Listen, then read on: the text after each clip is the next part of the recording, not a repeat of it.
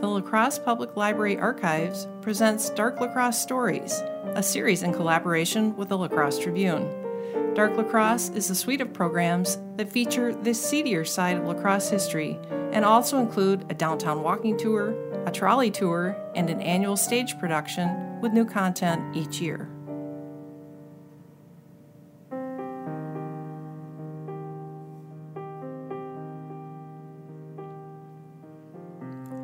At 8:57 p.m. on the night of November 14, 1947, county police were notified of a man lying on the shoulder of Highway 16. Officers were sent immediately.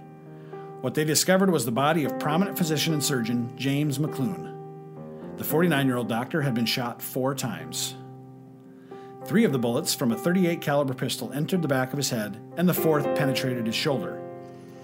Authorities quickly ruled out robbery narcotics addiction, and auto theft as possible motives. A couple driving that night reported seeing a man supporting or dragging another man from the back of a car to the highway shoulder. The woman stated she had the impression that the man on the highway was helping a sick person.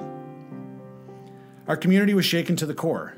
A respected doctor, a Catholic family man with a wife and children, a leading local tennis player, had been gunned down in cold blood while making house calls.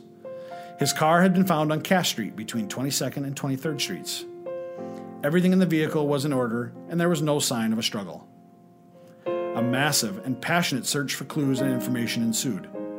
Over 200 La Crosse Boy Scouts volunteered to conduct a widespread search for the murder weapon. The Chamber of Commerce and the La Crosse County Medical Society each offered a $1,000 reward for information leading to an arrest and conviction of the assailant the mayor gave authority to spend whatever city funds are necessary to conduct the search. Then, for two full years, nothing. No arrests had been made. Until on September 29, 1949, a dapper, good looking 35 year old car salesman from Minneapolis, Minnesota was taken into custody for the murder of Dr. James McClune. His name was Arnie Larson. Please don't call me Arnie. I, I don't really care for it. I, I like Arnold always have. I was brought in for questioning nearly six times after the murder. They, they claimed I hid in McClune's car and forced the good doctor to the outskirts of the city where I shot him. The motive? Revenge. Dr. McClune was responsible for the death of my two year old son, Jimmy. His death certificate states that he died of shock and toxemia following a one day bowel obstruction after being ill for 20 days with a ruptured appendix. That's what it states officially. But my sweet Jimmy died due to McClune's gross incompetence. If it wasn't for him, my dear son would still be alive. Now, I threatened the quack, but I didn't kill him. The trial was a circus. They there wasn't even standing room left in the courtroom. My own mother in law testified against me. No big surprise there. Even my wife, Nola, excuse me, my ex wife, Nola, testified that I admitted to killing Mickle Looney. She is my ex wife now, but at the time of the trial, we were still technically married due to a clerical error in the filing of the divorce papers there was a lot of questions on whether a wife can testify against her husband, but oh boy, she sure did. She said I was out of the house at the time of the murder. She told the jury I threatened to have her killed if I were sent away. She even told them that I had planned to torture the good doctor. They threw everyone on the witness stand, including several Catholic nuns. Sister Clarella, head pediatric nurse at the hospital, stated seeing several threatening letters from me. The jury deliberated for a little over five hours. The verdict? Not guilty. innocent, innocent, innocent. Uh, unfortunately, I wasn't as lucky during my next legal battle. A year later, I was charged with destruction of property after my in laws said I threw a concrete block through the window of their house. I pleaded not guilty to that charge and acted as my own attorney. The district attorney even questioned my sanity. Can you believe that? They, they thought I was nuts. They sent me to a Penn State hospital for evaluation, but they found me sane. um, I, I, called 50 witnesses to the, sense, uh, to the stand. A record, I've been told. It didn't do much good. I was found guilty and then immediately charged with perjury. Arnold Larson was the only suspect to be arrested and tried for the murder of Dr. James McClune. It remains an unsolved murder to this day.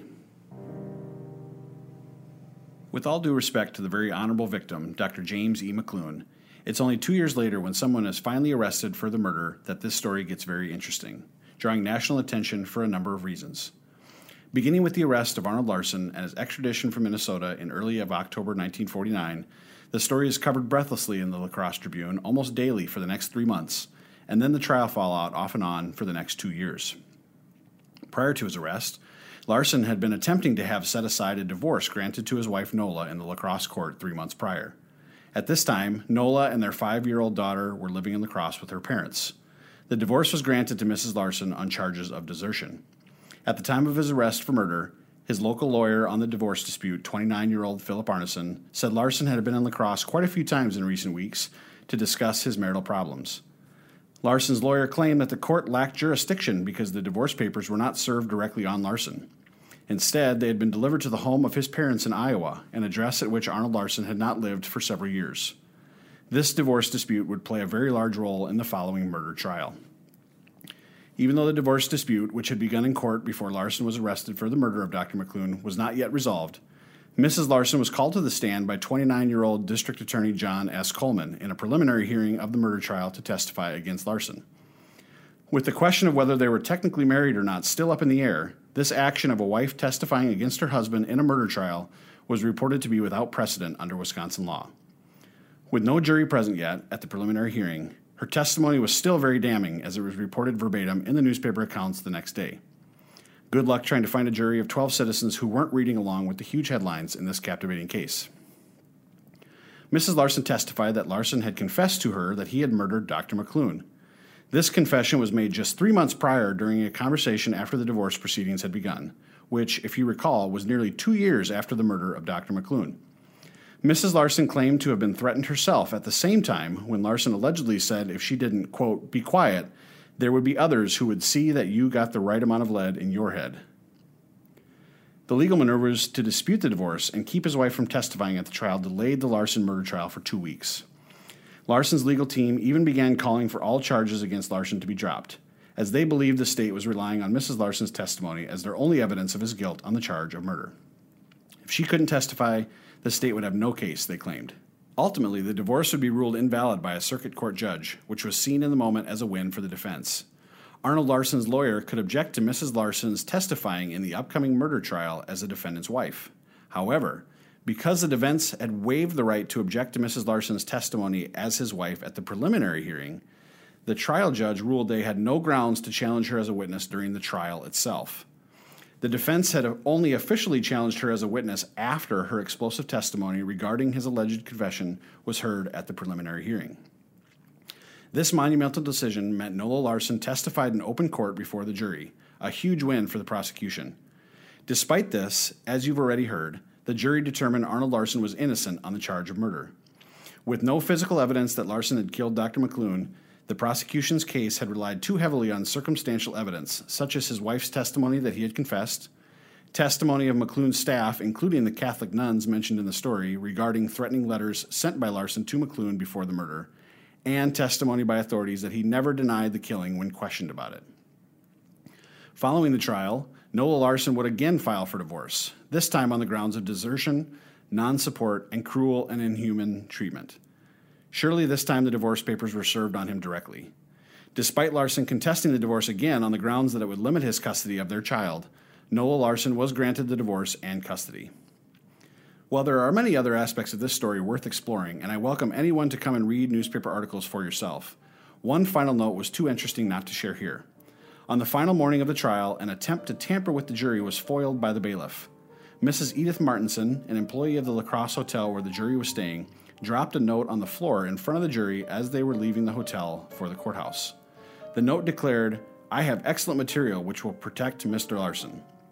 While the incident was reported to the court and Martinson duly questioned by the judge, it was determined that no one on the jury read the note nor even saw the incident take place. A charge of contempt of court was later dropped upon the results of an examination that determined that Martinson was mentally ill and had previously spent 10 years in a mental institution. Thanks for listening.